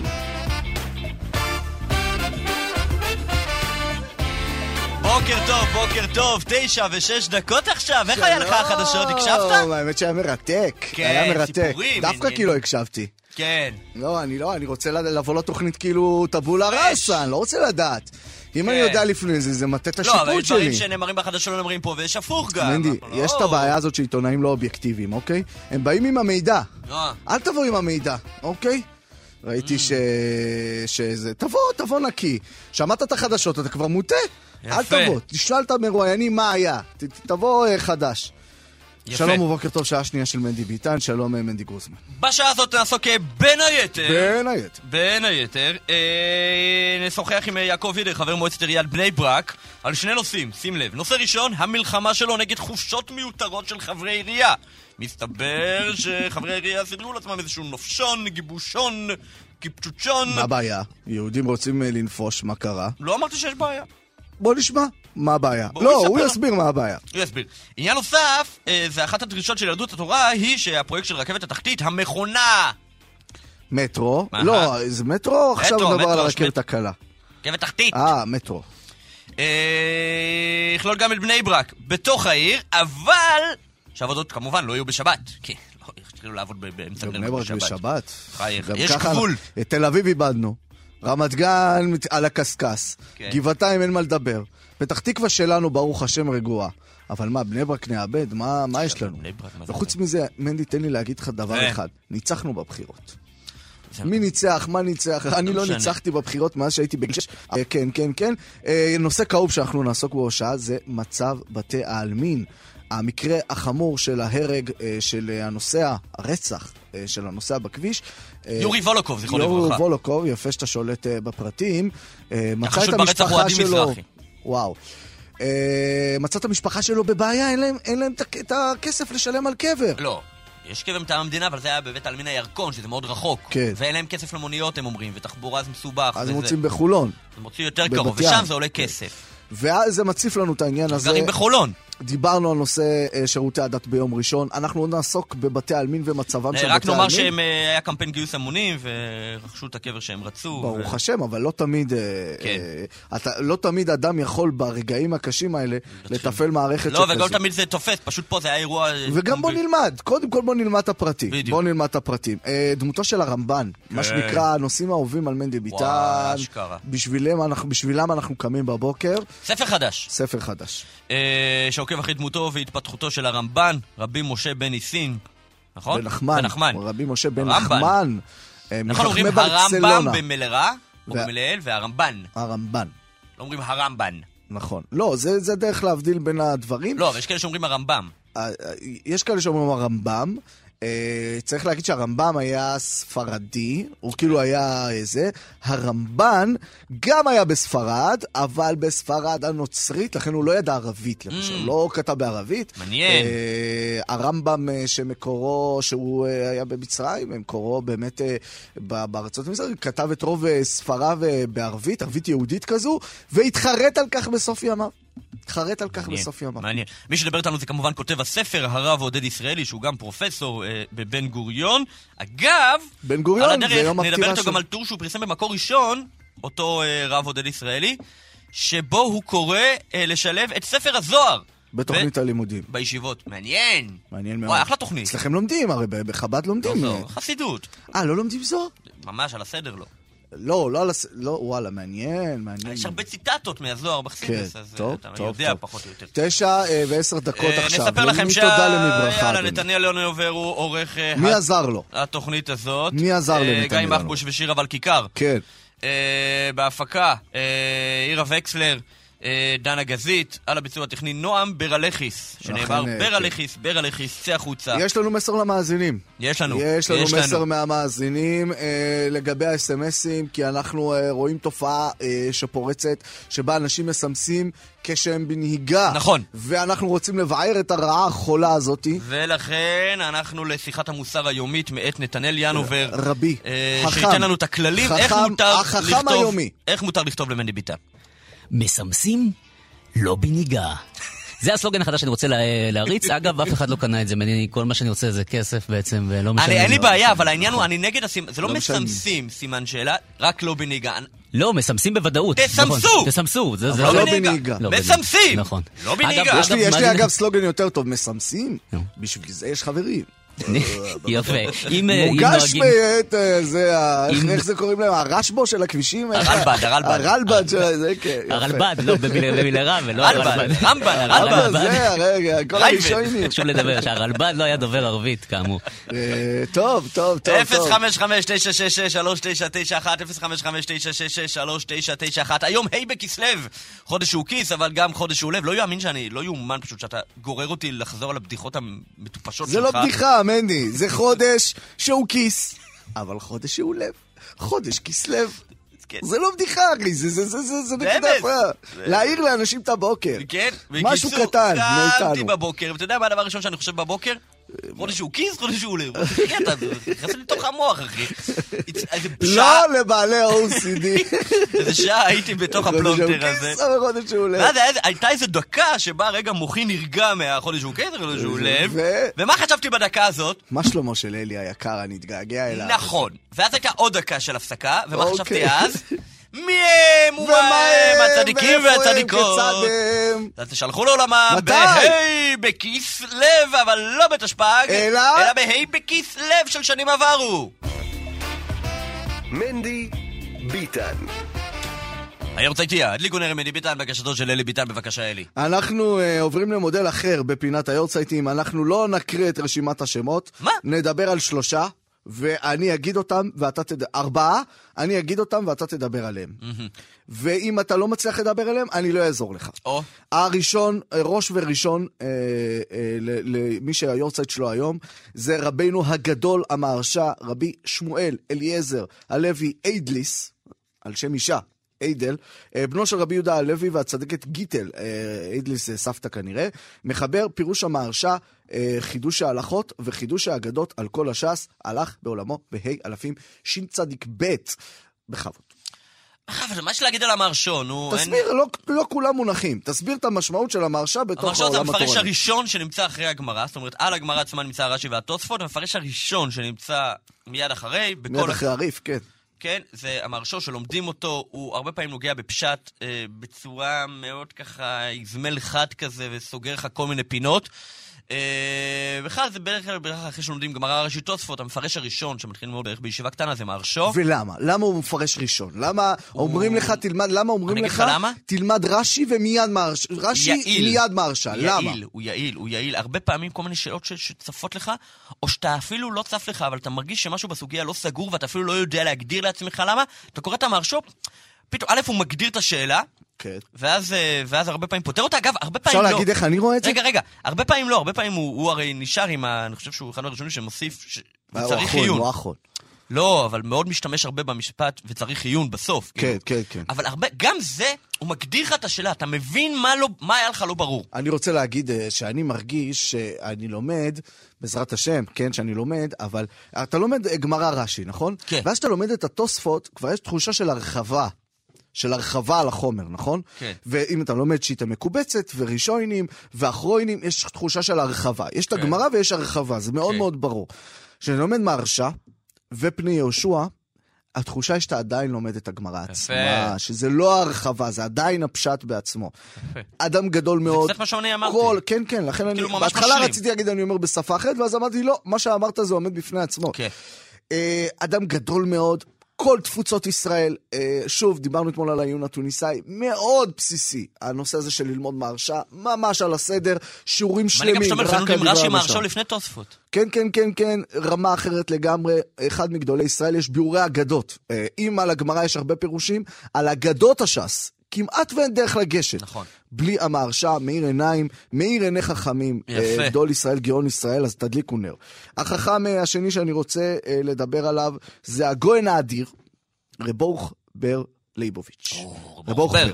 מחבר הספר ברכת שמואל על הש"ס, אבל אחרי זה יש גם שיעור רבוך בר, והוא, אני כבר זורק אותך לתקופה אחרת וואי, לגמרי. ממש. ערב מלחמת העולם השנייה, עולם הישיבות הליטאי ממש הלך לעולמו בתחילת מלחמת העולם השנייה. יש אפילו שיחה שלו על היטלר, שהוא, אה, שהודפסה ב, בראשית הביו, האוטוגיאוגרפיה שחוברה עליו. הוא כבר הספיק לדבר על היטלר ולהסביר את התופעה של היטלר בלמדנות. אה, אחד מגדולי ראשי הישיבות, דור שלפני אה, המלחמה, והדור הזה הוא דור שקצת משנה גם את המשחק מבחינת שיטת הלימוד של הגמרא. לחלוטין, כן, שאומרים היום שיטת הלימוד הליטאית, זה בגדול אומרים היום, זה שיטת, זאת שיטת הלימוד. בטח בישיבות החרדיות, אני חושב שגם בישיבות הדתיות-לאומיות, אה, בישיבות גבוהות, היא, היא בגדול השיטה המרכזית. אה, היא היום הקונצנזוס, אפשר לומר, שיטת הלימוד הליטאית. אני למדתי בחב"ד, כן, לומדים בשיטת הלימוד הליטאית, לומדים רב חיים, עם בריסק, ולומדים את ברוך בר, וכולי וכולי, רב שמעון שקופ, כל האזורים הללו. אה, ושוב, שם אנחנו כבר כן מדברים על הרחבה, אבל ברוך בר, אני חושב שהוא מאוד מאוד נהיר. הוא מאוד מאוד נהיר, זאת אומרת, הוא גם פדגוג מעבר להיותו מעמיק. אה, והנקודה הזאת של שוב, טוב, זה בגדול שיטת הלימוד הליטאית, כן? לקחת את המושגים, לדבר על המושג. המושג, המושגים. וכאן, המשגה. וכאן אנחנו אה, ובוא לא יכולים... נדבר על, אה, עכשיו על הדיון על שטר, מה ההלכה, אלא בוא נדבר מה זה הגדר של. שטר. ופה... לא הג- אומרים איזה מושג, איך קוראים לזה? גדר. גדר, גדר, גדר זה המילה, אבל מה שאני רוצה להגיד, יפה, גדר זה המילה, מה שאני רוצה להגיד, שיש ללימוד אה, הגמרא, יש כמה אה, אפשרויות. יש צורה של לימוד משפטי. כן. אוקיי? אה, לעסוק השמטתא אליבא דהילכתא, שזה באמת הלימוד הנעלה כביכול, כן. אבל יש שיטה שהיא יותר פילוסופית, זאת אומרת היא עוסקת במושגים ומנסה כן. לפרק את המהות של נכון. הפילוסופים. ראשי הישיבות, ואז בעצם כל השנים היה מאבק בין אה, אה, ההלכה לפלפול. כן. והיה הרבה שכתבו נגד הפלפול. מצד שני, כולם רצו את הפלפול, זה תמיד היה זה. כן. שיטת החילוקים הכניסה, ושיטת הגדורים והמושגים, הכניסה בעצם איזשהו שיח פילוסופי מאוד מאוד מופשט, לפעמים זה מגיע לרמות הפשטה שת, שממש מאבדות קשר עם הטקסט, אבל זה מקביל לשיטות אה, חשיבה אחרות באותם שנים, כן. שהיו מקובלות. יפה. אה, שיטות המשגה, ואז קרה אותה תופעה שראשי ישיבות, אחרי הדור הזה, ממציאים מושגים. כן. כולם נהיה דחף להמציא מושגים, וזה קצת, זה דחף שמזכיר את ה... אתה יודע, לא משנה, דברים, אתה לא אוהב שאני עושה name dropping, אבל זה כאילו ראש ישיבה, אוקיי, אתה ראש ישיבה מוסר שיעורים, אבל איזה מושג המצאת? כן. איפה, וזה קצת הקפיטליזם של עולם הישיבות. יפה. מה המוצר? כן. תביא לי גדר חדש. רב אורח מורדכם, מה, מה המושגים? חידוש, תביא לי מושגים. חידוש, כן. זה משהו שהוא לא היה גם. ששוב, בנרטיב של התורה, אין תלמיד, כל תלמיד, ש- תלמיד חכם מה שהוא מחדש כבר נאמר למשה, בדיוק. זאת אומרת, אל תלך לחדש. ומצד שני, התפתחה מין תעשייה של לחדש, ואז אה, זה, שוב, הדבר גם וגם. אני זוכר גם בתקופות שלמדתי טוב, ממש טוב, ובעיניי, אתה יודע, לא יודע מה זה חידוש, כאילו, מה, לא יודע, לומד טוב, מבין את החומר. אולי הגדרה יפה, או דרך להסביר. עכשיו איזה הברקה שאני לא, לא יודע, מה זה משנה? מה זה עיתון כאילו, צריך כל כן. פעם משהו חדש. אני לומד אה, דבר, יפה מה? מאוד, יפה מאוד. השלישי אה, שלנו רגע, להיום, רגע, רגע. רגע, רגע, אני רוצה להגיד עוד משפט, אה, כן. בנוגע לשיטת הלימוד הליטאית ושיטת ההמשגה והגדורים, שלדעתי כל המושג של דעת תורה, שהוא מושג בכלל פוליטי ציבורי, כן, כשאנחנו אומרים פוליטי זה לא אומר שזה לא קדוש, יש פוליטי קדוש, הכל בסדר, אבל הוא תורה וגדולה, פוליטי, תורה וגדולה. הוא ציבורי. אה, אני חושב שהוא יכל מאוד לצמוח בתוך הכר הזה של לימוד אה, ממשיג. למה? כי כל... לא, תמיד היה את העניין הזה שמי שלומד תורה מבין גם בענייני העולם וכולי, כן, נסתכל באורייתא וברא עלמא והכל נמצא בתורה וכולי. אבל ברגע שאתה אומר, מי שלומד גמרא, הוא לא רק הרי לומד את הטקסט של הגמרא, הוא בעצם מתחיל לחשוב כמו הגמרא. הוא, הנקודה היא לא הוא חושב דרך מושגים. בדיוק, ואז בעצם כשהוא דן, אה, הוא לא לומד רק את הגמרא, אלא הוא לומד איך הגמרא חושבת. הוא לא רק יודע מה, מה ההלכה בדין פרה, שור שנגח פרה, אלא הוא דן בעיקרון שמאחורה, וברגע שאתה דן מהעיקרון שמאחורה, אז כאילו יש יותר אה, אה, אה, היגיון לומר שהמוח שלך נעשה עם האח של תרא, שיכול לדון עכשיו בעניינים גם אחרים. יש לי דבר אחד? להגיד לך, אתה סותר את עצמך. למה? כי אמרת שאתה אה, לא אה, עוסק בחידושים, וזה חידוש נפלא מאוד. כן? נפלא מאוד.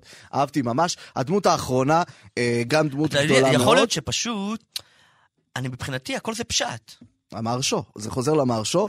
הדמות השלוש. השלישית שאנחנו אה, סוגרים איתה, הגויין הגדול יאללה, רב ואתה רואה מה קורה פה? יש פה ריתחא דאורייסה ברמות שלא היו פה. רב לייזר לופיאן היה או. בנו של רבי לופיאן. פחות מכיר, לופיאן. תסביר לי אתה. היה ראש ישיבת תורת אמת בעיר לונדון באנגליה, היה מגדולי ראשי ישיבות באירופה של אחרי המלחמה. אה, בדור האחרון מגדולי מרביצי התורה בדורו, וחתנו אה, של רב מוישה שניידר, שהוא גם אחד ממוסרי התורה. אה, אני פחות אדבר עליו, היה ראש ישיבה באירופה שאחרי המלחמה, אחרי מלחמת זה העולם שזה השנייה. לופיאן שאני מתכתב איתו, חבר שלך נראה לי. כן, כן, כן, כן, זה חבר. חבר ומורה דרך. אה, הוא נין של רבליה, לא נראה, הוא לא אה, נכד של, של רב לייזר, או שאני לא יודע, אבל מה שאני רוצה להגיד, שדור הישיבות הליטאיות באירופה של אחרי השואה, Mm. אחרי השואה, אה, היה את הישיבה של הרב שניידר, היה את הישיבה של רבנו גרשום, זה נוברדוק, זה גייצד, זה מנצ'סטר, ישיבות שהן ישיבות לספרדים ולאשכנזים, והם התנהלו ב- ב- בעולם, תחשוב שלפני המלחמה המרכז היה באירופה, אחרי המלחמה המרכזים הם בארץ ישראל ובארצות הברית, כן. והם מתנהלים בס- בסופו של דבר כישיבות, אבל גם כבתי יתומים, Mm. וגם כזה. מעניין מאוד התפועה, חתנו של רבי מוישה שניידר, שהוא אדם מאוד גדול בדבר הזה, רבם של הרבה מרוקאים וטוניסאים שהם תלמידים שלו, כי הישיבות האלה לפעמים היו כן. 80 ו-90 אחוז תלמידים כן. כן. מזרחים.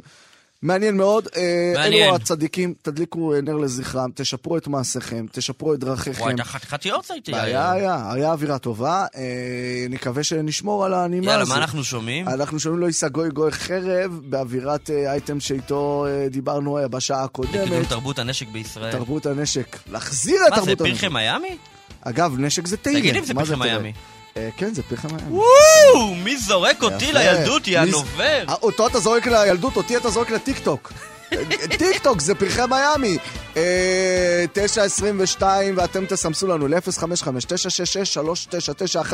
תשפרו את מעשיכם, תגיעו בעצמכם לפינת היורצייטים. בואו נשמע.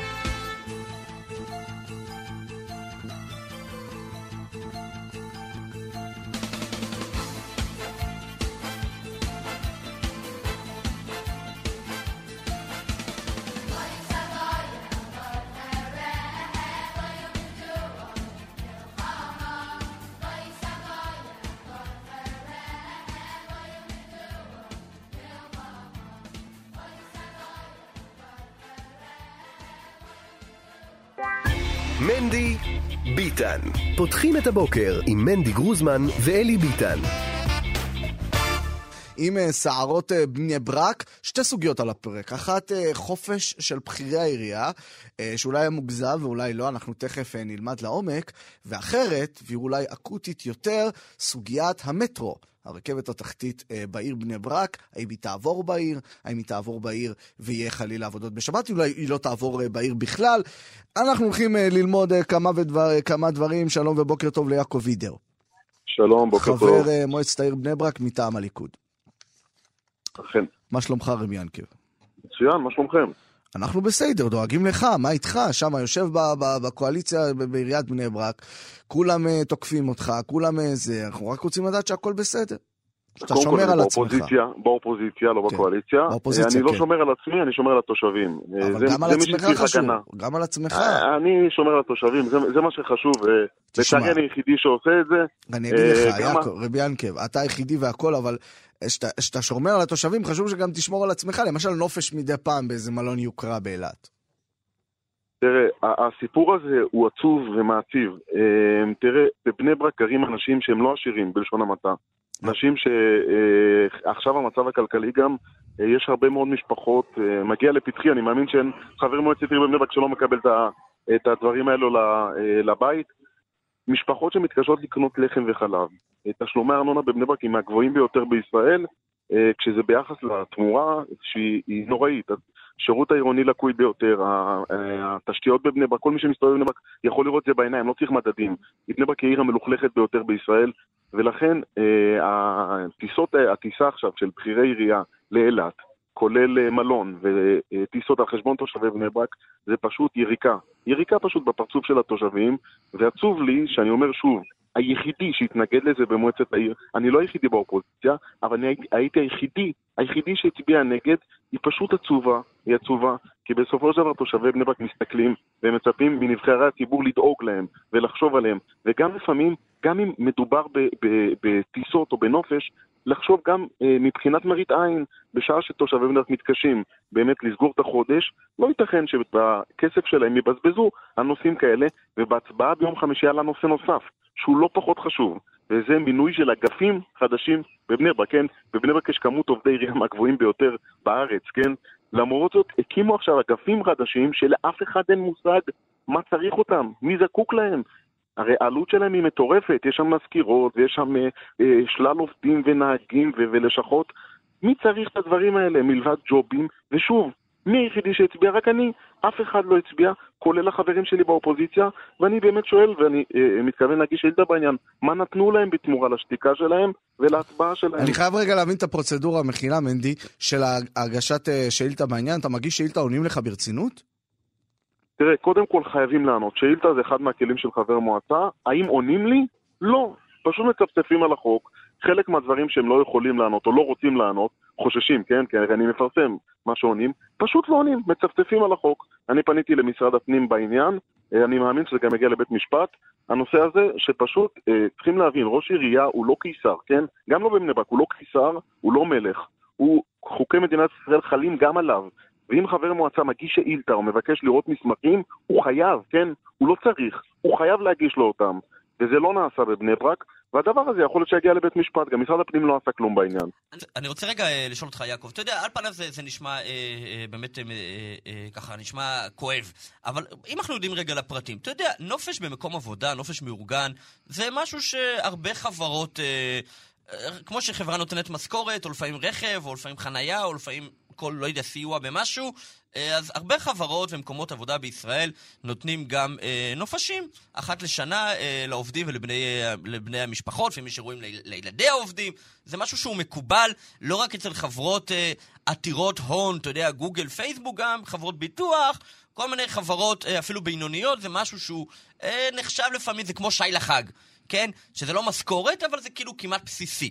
Uh, והשאלה היא, אתה יודע, אם אנחנו אומרים על התושבי בני ברק עניים, אז בואו גם uh, נוריד את המשכורת של uh, חברי העירייה ונשווה אותם לשכר החציוני בעיר. הרי ברור שלא. מה בסך הכל היה פה? אנשים שהם עובדי עירייה, שהם חברי מועצה, פעם בשנה, העיר- העירייה בסוף היא מקום עבודה. כמה חזירות קודם- זה? קודם כל, אני, אני לא מסכים איתך. קודם כל, חבר מועצה לא מקבל שקל. אני לא מקבל שקל על החברות במועצה, זה הכל נכון. בהתנדבות מלאה. אבל אני יכול להגיד לך, אה, קודם כל זה לא נכון מהעובדה פשוטה. לאחרונה אה, פורסם בוא נגיד, שתנובה עיריות אחרות עושות את זה, לא עושות את. זה? בוא ניתן לך דוגמה מתנובה, העלתה מחירים לאחרונה וקמה קול זעקה. אה, ואז הם טענו, מה אתם רוצים מאיתנו? הרי, הרי אה, יש עליית מחירים, העובדים עולים יותר, ואז התברר שהם נתנו דיבידנדים, שמעתם על זה? כן. בכמות מטורפת ויצאה ביקורת עצומה על זה. עכשיו, תנובה, יש לך יכולת לעבור לחברה אחרת. כן, כן. אולי פחות, כי אין תחרות גדולה, אבל אתה יכול לעבור לחברה אחרת. בעיריית בני ברק, תושב שגר בבני ברק, אין לו עירייה אחרת. אין תחרות. זו העיר זה משהו שהוא מקובל. בעיריות, אתה מכיר את זה בעוד יכול עיריות? להיות, אבל גם לא מקובל בעיריות שיש בורות בכבישים ושזה כן. עיר מהמלוכלכות ושהארנונה היא בה מהגבוהים ביותר ולכן אם העירייה הייתה מצטיינת וטובה ושירותית ונקייה ועם עם, אה, תמורה טובה לאזרח, הייתי אומר כן, וואלה, ראשי העירייה עבדו קשה, התאמצו, לכו תתפנקו על מלון, יכול להיות שזה היה עובר מבחינה ציבורית, אבל זה לא קורה בבני ברק, כן? בבני ברק התמורה היא, היא פשוט נוראית ביחס לתשלומים של הארנונה, ולכן אני חושב שזה יריקה בפרצוף, לבוא ולטוס ולחגוג על חשבון התושבים. טוב, ינקל. אה, לאור זה. ינקל, אני רוצה לעבור איתך לסוגיית המטרו. איפה זה עומד קודם כל? המטרו תעבור בבני ברק, לא תעבור בבני ברק, זו החלטה שאמורים לקבל אותה.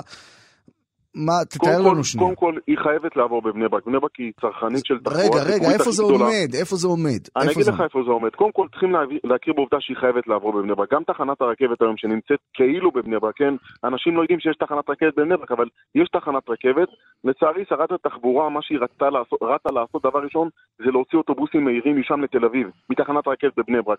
תחנת הרכבת בבני ברק היא לא בבני ברק, היא מחוץ לבני ברק, צריכה להיות בתוך בני ברק כדי שתהיה רלוונטית לתושבים. גם המטרו חייב לעבור בבני ברק, אבל הערימו קשיים אה, פשוט בלתי נסבלים. אה, בדקו בציציות אם איזה עובד נסע באוטו בשבת. אני יכול לומר לך שגם ה, אה, ה, מה שעובר עכשיו ברחוב ז'בוטינסקי, אה, בגוש דן, הרכבת התחתית, היו בה גם עבודות בשבת. עכשיו, יותר מזה, משרד הפנים, שהיה בידי אה, סיעה חרדית, היו בה עבודות בשבת. אה, בשדה התעופה עבדו עובדים של משרד הפנים בשבת. יש עובדים שעובדים בשבת, זה רע, זה נורא, זה לא צריך לקרות, אבל זה מציאות קיימת. ולכן הניסיון להתעלות בעצירת המטרו בטענות של שבת, לדעתי היא לא ממין העניין, כן? והיא נבעה משיקולים זרים לצערי, אבל אני מקווה מאוד שזה יגיע לפתרונו, כי בני ברק זקוקה למטרו. אי אפשר לדלג עליה ואסור לאפשר שתושבי בני ברק יישארו מחוץ לתמונה בסיפור הזה. טוב, מעניין מאוד. אה, יעקב וידר, חבר אה, מועצת אה, העיר בני ברק, אנחנו מודים לך על השיחה הזו. תודה, יום טוב. שיהיה לך בוקר טוב. מנדי ביטן. פותחים את הבוקר עם מנדי גרוזמן ואלי ביטן. עכשיו אנחנו אה, רוצים לעסוק בנושא הכרוב אה, שדיברנו עליו, אה, ותספר לנו. כן, בשבוע שעבר אנחנו הזדעזענו כולנו מהרצח הבאמת הכמעט חסר פשר של יורי וולוקוב, זכרו לברכה, שהוא ורעייתו עמדו במעבר חצייה. אה, כל רצח הוא אה, חסר כן. העירו, אה, העירו לנהג אופנוע שהוא נוהג מעל המהירות המותרת, או שהוא נוהג ברמזור אדום, ובתגובה פשוט דקר את יורי. עדי מזרחי הוא החשוד, הוא כמובן במעצר. וזה עניין אחד, אבל מה שקרה בעקבות האירוע הזה, שהמשפחה רצתה לקבור את יורי, וקבורה חינם היא יכלה לקבל רק בבית העלמין ירקון, שזה רחוק לה, וזאת משפחה בלי רכב פרטי. אה, ולכן הם אה, יצאו במיזם אה, המונים כדי, והצליחו כדי לקבור את יורי סמוך לביתם. אבל בעקבות זה אנחנו באמת רוצים לדבר על מחירי הקבורה. יותר ויותר משפחות מתקשות לממן את, הקבורה סמוך למקום מגוריהם, ומטעם המדינה הם מקבלים קבורה רחוקה יותר. אגב, בבני ברק לדעתי זה אחד המקומות. ואנחנו רוצים לדבר עם ניר שמול, מנכ"ל החברה לפיתוח והתחדשות עירונית וחברת שניר. שלום, בוקר טוב. שלום, בוקר אור, מה שלומכם? תנסה לנו לעשות סרג, מבוא כללי רגע. כיום, כמו שבן אדם מקבל ביטוח לאומי ומקבל קצבת בריאות ומקבל דברים כאלה, אה, אה, לצערנו בסוף ימיו, מבחינת המדינה, כל אדם זכאי לחלקת קבורה חינם? כן, אה, כמובן אה, זה חוק, זה מוגדר בחוק כמובן, וביטוח לאומי בעצם אה, מאפשר לכל אדם להיקבר קורבן בחינם. הנקודה המרכזית היא זה בעצם אה, היכן הבן אדם נקבר ובאיזה שיטה הוא נקבר. כי בעצם החוק עצמו לא מגדיר אה, לרשות המקומית שהיא מחויבת לתת מקום קבורה בתוך שטח הרשות או בסמוך לה, אלא במקום שבו היא נוהגת לקבור. זאת אומרת, יכול להיות שבן אדם נפטר לדוגמה בעיר כמו תל אביב, או אפילו בחולון, בסופו של דבר יצטרך אה, להיקבר בבית העלמין ירקון, שכמו שראינו, ואני כמובן משתתף בצער המשפחה, ללא רכב פרטי ולהגיע כדי לכבד את אה, כבוד הנפטר, צריכה לנסוע בתחבורה ציבורית, מספר אוטובוסים כדי להגיע למקום הזה. ולכן הסיטואציה עצמה היא שכל בן אדם שנפטר זכאי לקבורה חינם, אבל סוג הקבורה, האם זה קבורה בקומות, האם זה קבורה בשדה בקרקע, כלומר, אה, האם זה קבר על קבר, או שיטת הקבורה ומיקום הקבורה, הוא בעצם נתון לפרשנות, והרבה פעמים אנשים נקברים במקומות רחוקים מאוד ממקום מגוריהם, וגם בשיטת קבורה, שאולי אם היו שואלים אותם בחיים, הם היו מעדיפים לא להיקבר בשיטת קבורה הזאת. זאת אומרת, אוקיי. לדוגמה, לא בקבורה בקומות. לא בקבוע בקומות, עכשיו אנחנו רואים גם שיש יותר מזה, יש קומות ו... לא רק קומות, זה קומות וסדרות בתוך הקומות, איך זה נקרא? נכון, יש בעצם, אה, זה ממש הפך להיות... אה, מערות, מערות קבורה. כן, מערות קבורה, נכון? זה הפך להיות בעצם אה, מערות קבורה כאלה, באמת בתוך בית הקברות, גם שם יש כמובן איזושהי מדרג, מי בקומה ראשונה ומי בקומה אחרונה, ומי נמצא באמצע הקרקע. והנקודה המרכזית... ויש, ויש אפילו לפעמים אה, העברות, מעבירים דירה, זאת אומרת, אומרים, אם יש איזשהו נפטר שהוא לפני הרבה שנים, ואולי קרובים לא מגיעים, אז מעבירים אותו בעצם למערות, ואז קברים אחרים הם בעצם לנפטרים שיש יותר משפחה ויותר צורך, זה גם קורה? כן, עכשיו בדיוק, זהו, זו הנקודה המרכזית. תראה, הבעיה המרכזית מתחילה כשאדם מגדיר, נניח בחייו, בין אם זה באמצעות צבא או שקונה לעצמו חלקת קבר, ששם בעצם המחירים עצמם הם מחירים קבועים ומפוקחים בחוק. זאת אומרת, אם אדם עוד בחייו החליט שהוא רוצה להיקבר לדוגמה במיקום מסוים, או במקום מסוים, או ב... בנגיד קבורה שהיא קבורה זוגית, אה, לצד אה, בת זוגתו או בן, זוג, או בן זוגו, בסיטואציה כזאת, אה, המחירים עצמם מפוקחים, ובעצם יש דבר שהוא מאוד מוסדר בחוק. אבל רוב האנשים, קרוב ל-90% מהאנשים, לא, אפילו יותר מזה, בעצם לא, בזמן חייהם לא פותרים את הנקודה הזאת, ואז כשהם נפטרים, המשפחה עצמה צריכה להתמודד, ואז אגב, פה בעצם מתחילה להיות הבעיה. כי מצד אחד מחירי הקבורה פה הם אינם מפוקחים, זאת אומרת, כשאדם נפטר בעצם הוא כבר לא זכאי לרכוש את הקבר עוד בחייו, ואז המשפחה נאלצת ברגעים הכי טרגיים והכי קשים שיש להם בחיים, לנהל משא ומתן אה, איפה לקבור אותו, באיזה רמת מחיר, באיזה קומה, האם בקבורת שדה או במקום אחר, ופה אגב תמיד הכעס, ואני יכול להגיד הצער של המשפחה עצמה, שנאלצת להתמודד מעבר לאבל הכבד הפרטי שלהם, גם בעצם עם איזושהי מערכת כרגע שהיא בעצם מערכת מאוד מאוד יחסית פתוחה, שלא חק- לא חל עליה החוק. זה קצת דבר מוזר שתחשבו על זה שבזמן החיים הדברים מסודרים ונקבעים בחוק ויש מחירים, אבל בזמן המוות כן. המשפחה עצמה בעצם צריכה נאלצת להתמודד עם דברים שהם אה, מעבר אה, ליכולתה הנפשיות בעיקר. טוב, יקירי, עכשיו אה, לשאלה הקשה, ניר. מה עושים? מה אפשר לעשות? רגע, אז שני דברים אני רוצה להגיד. קודם כל צריך להבין שבאמת אה, אתה מתחמק. אתה כבר אה, פוליטיקאי בזה. אני צוחק. לא, לא, לא. לא, לא, לא, לא, אני צוחק, צוחק לגמרי. כן, שני דברים. כן, אז אני אומר שני דברים. אחד, צריך להבין שבישראל מתים בשנה ממוצעת בין 40 ל-50 אלף בני אדם, וזאת אומרת שאם אנחנו מדברים על 20-30 שנה קדימה, אנחנו מדברים על כמות של 7-8 מיליון קברים שנצטרך, וזה בעצם שטח נדל"ני קודם כל מאוד מאוד גדול. כן. זה צריך להבין. עכשיו, בניגוד לבן אדם, לדוגמה, שעולה לכיתה א' או נולד, ובעצם יש כל הזמן מחזוריות, אל תשכחו שבנושא של מוות, הקבר עצמו הוא קבוע לכל החיים. זאת אומרת, אם עכשיו יש פגישה נדל"נית... כל החיים, ביטוי מעניין, אני מבין בחירת מילים מעניינת. זה בדיחה כן, פנימית כן. שלכם בחברה קדישא. כן, עד כן, משיח, כן. עד משיח, אני מבקש. כן, כן, כן, אז אני אומר, כן, אתה רואה, אני גם מאמין באמונה של חיים לאחר מוות. ולכן, בסיטואציה הזאת, מה שאנחנו רואים בעצם שהמקום הקבורה עצמו הוא קבוע, ל... בוא נגיד, אה, לכל, אה, ימי חיינו, או לאחר מכן כמובן, ובעצם הפיסה הנדנית הזאת בעצם נתפסת, והיא כמובן נתפסת בחשבון אולי דברים אחרים שאפשר לעשות בקרקע. ומה שאולי צריך ככה לדבר עליו, זה מה שהיה בעבר אגב, אה, שאושר אגב ביהדות, אני חושב שזה היה בתקופת הסנהדרין, שבעצם אה, היו קוברים בן אדם במערת קבורה קטנה, מקום שאגב אפשר היה לשים בו בין חמישה עד שבעה נפטרים, וכאשר הגופות היו מתמלאות שם, בעצם היו אוספים את עצמות הנפטרים ומכניסים אותם למעשה. זה בעצם בור בגודל של מטר על מטר, היו, אליו היו אוספים את כל עצמות הנפטרים, וכמובן האדם בעצם היה נאסף, אל, נאסף אל אבותיו, אל הבור שגם מונחות העצמות של אה, אבותיו.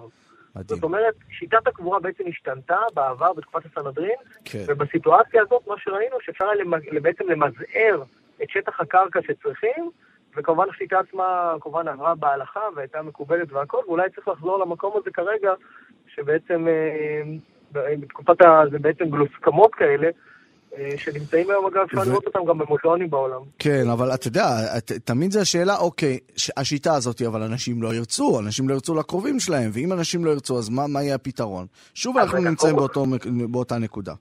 קודם כל, נכון, אתה יודע, זה גם עניין של אה, מנהג ונוהג כמובן, והלכה כמובן שתקפה פה, והרבה מאוד דברים אחרים שנכנסים פנימה, אבל אני חושב שאתה יודע, כמו שבעבר לא ראינו את עצמנו אה, קבורים בתוך קומות, והיום זה השיטת הקבורה הנהוגה בישראל, בגלל אגב מחסור בקרקע, לא בגלל שום סיבה אחרת. ובסיטואציה הזאת, אגב, הקרקע של בתי העלמין נמצאים בדרך כלל במקומות מאוד מאוד מרכזיים. אז אם אפשר, גם אם התרגלנו גם לנושא הזה, ורוב האנשים שנפטרים בישראל נקברים היום בקומות, אלא אם כן הם שילמו סכום כסף עוד בחייהם, או לאחר מותם המשפחה שילמה, אז אני חושב שגם את השיטה הזאת כרגע של ה... לקחת ולמזער את הקרקע ולהשתמש בגלוסקמות, לדעתי אנחנו נוכל להגיע לזה בפרק זמן. סביר, כמובן שהרבנים יצטרכו לתמוך בזה, ו... כמובן. Uh, טוב, uh, ניר אה, שמול, מנכ"ל החברה לפיתוח והתחדשות עירונית וחברת שניר. Uh, תודה, בוקר טוב. תודה. היה מעניין מאוד, החכמתנו. מנדי ביטן.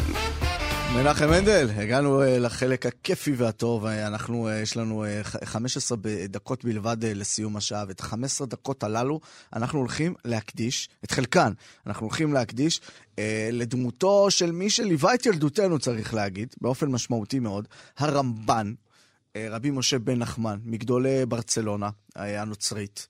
אה, חלק מברצלונה, מספרד הנוצרית, מגדולי גדולי רבותינו הראשונים, אה, אדם שהיה רחב דעת, גם אה, פילוסוף, גם פרשן, גם לשונאי, גם עסק באסטרולוגיה, באסטרונומיה, סליחה, לא באסטרולוגיה. אה, אדם מאוד מאוד גדול, אה, אנחנו הכרנו אותו גם מפירושו אה, למקרא, גם כמובן מפירושו לתלמוד, ספרים שכתב ועסק בהם, ועכשיו ספר חדש עליו, שנקרא רבי משה בן נחמן ביוגרפיה אינטלקטואלית, שמתפרסם בימים אלו בהוצאת מגנס. קראתי על כך בסוף השבוע, כתבה מרתקת של שלמה פיוטרקובסקי במקור ראשון. שלום לפרופסור עודד ישראלי. שלום, בוקר טוב. ראש החוג למחשבת ישראל אה, באוניברסיטת בן גוריון. אה, הרמב"ן, איזה פרויקט אתה לוקח לעצמך? נכון, נכון, אבל כבר אמרת הכל כמעט. לא מה נשאר נשאר לי. לומר עכשיו? עכשיו זה החלק האינטלקטואלי, אני בחלק העממי.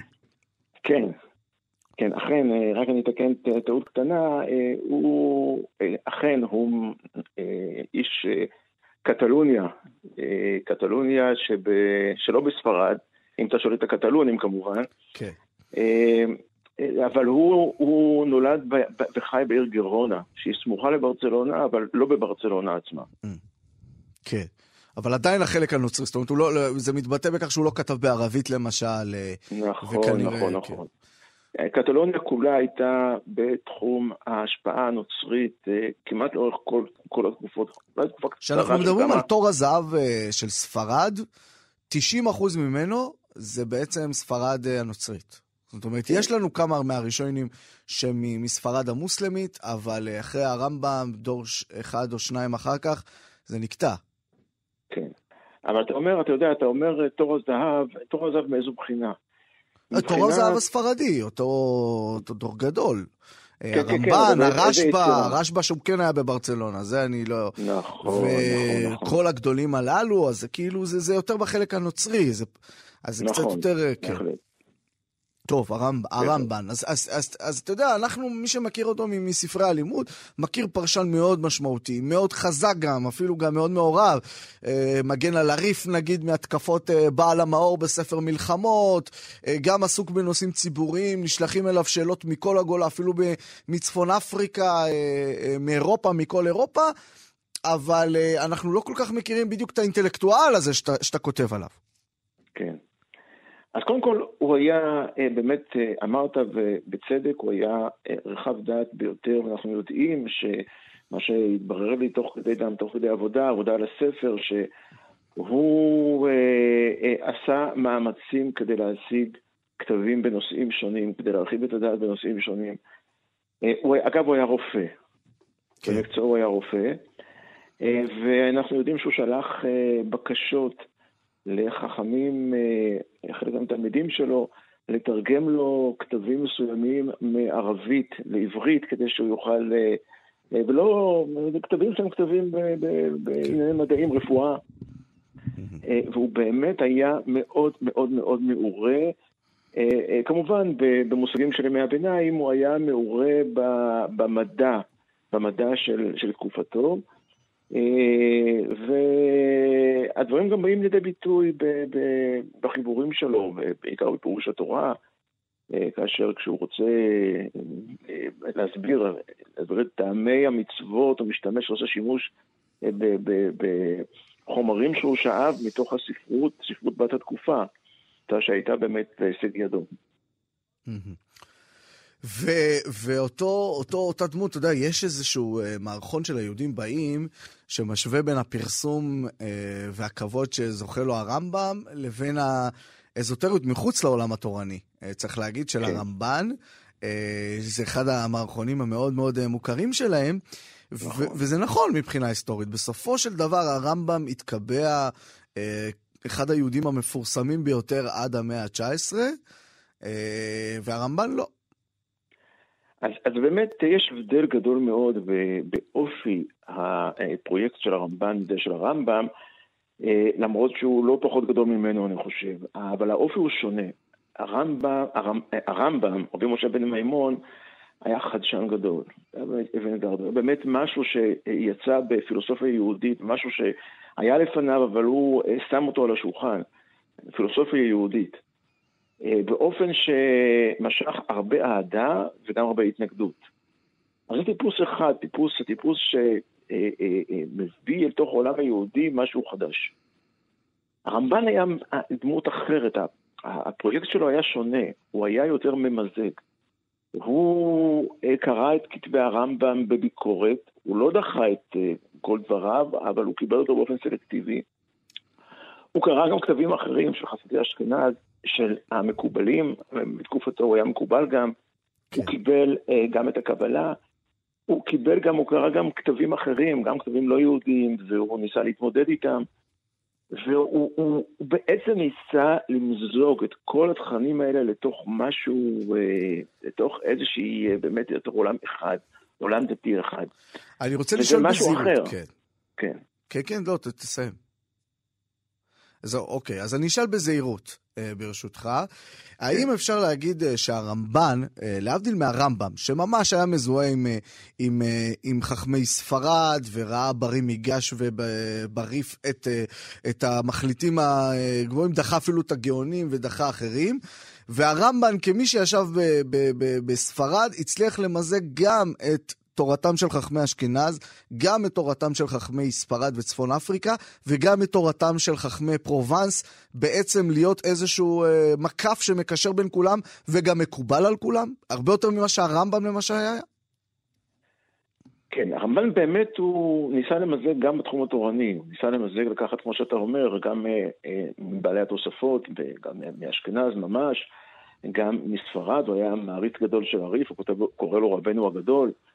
אה, והוא ניסה גם שם לעשות סוג של מיזוג. אגב, זה גם קשור למיקום הגיאוגרפי והתרבותי כמובן של, אה, של קטלוניה, שנמצאת ממש בגבול בין ספרד ובין פרובנס, דרום צרפת, וזה תחום השפעה, אה, צומת דרכים, הייתי אומר. כן. אז לדעתי באותם שנים פרובנס לא חלק מצרפת, היא נפרדת, גם נכון, מבחינה של... נכון, נכון, נכון, כן. נכון, בהחלט, בהחלט, נכון. אבל היא שייכת לתחום ההשפעה יותר אה, אשכנזים, אפשר כן, לקרוא לזה. בעלי התוספות שיושבים אה, בצרפת, כן. בדיוק, כן. אז, אז, אז המיזוג הזה בעצם, אם אני, הולך, אם אני הולך עם הכיוון הזה, המיזוג הזה הופך את הרמב"ן בנקודת הזמן ההיסטורית הזאת של הראשונים ל, ליותר חשוב בעצם מהרמב"ם אפילו.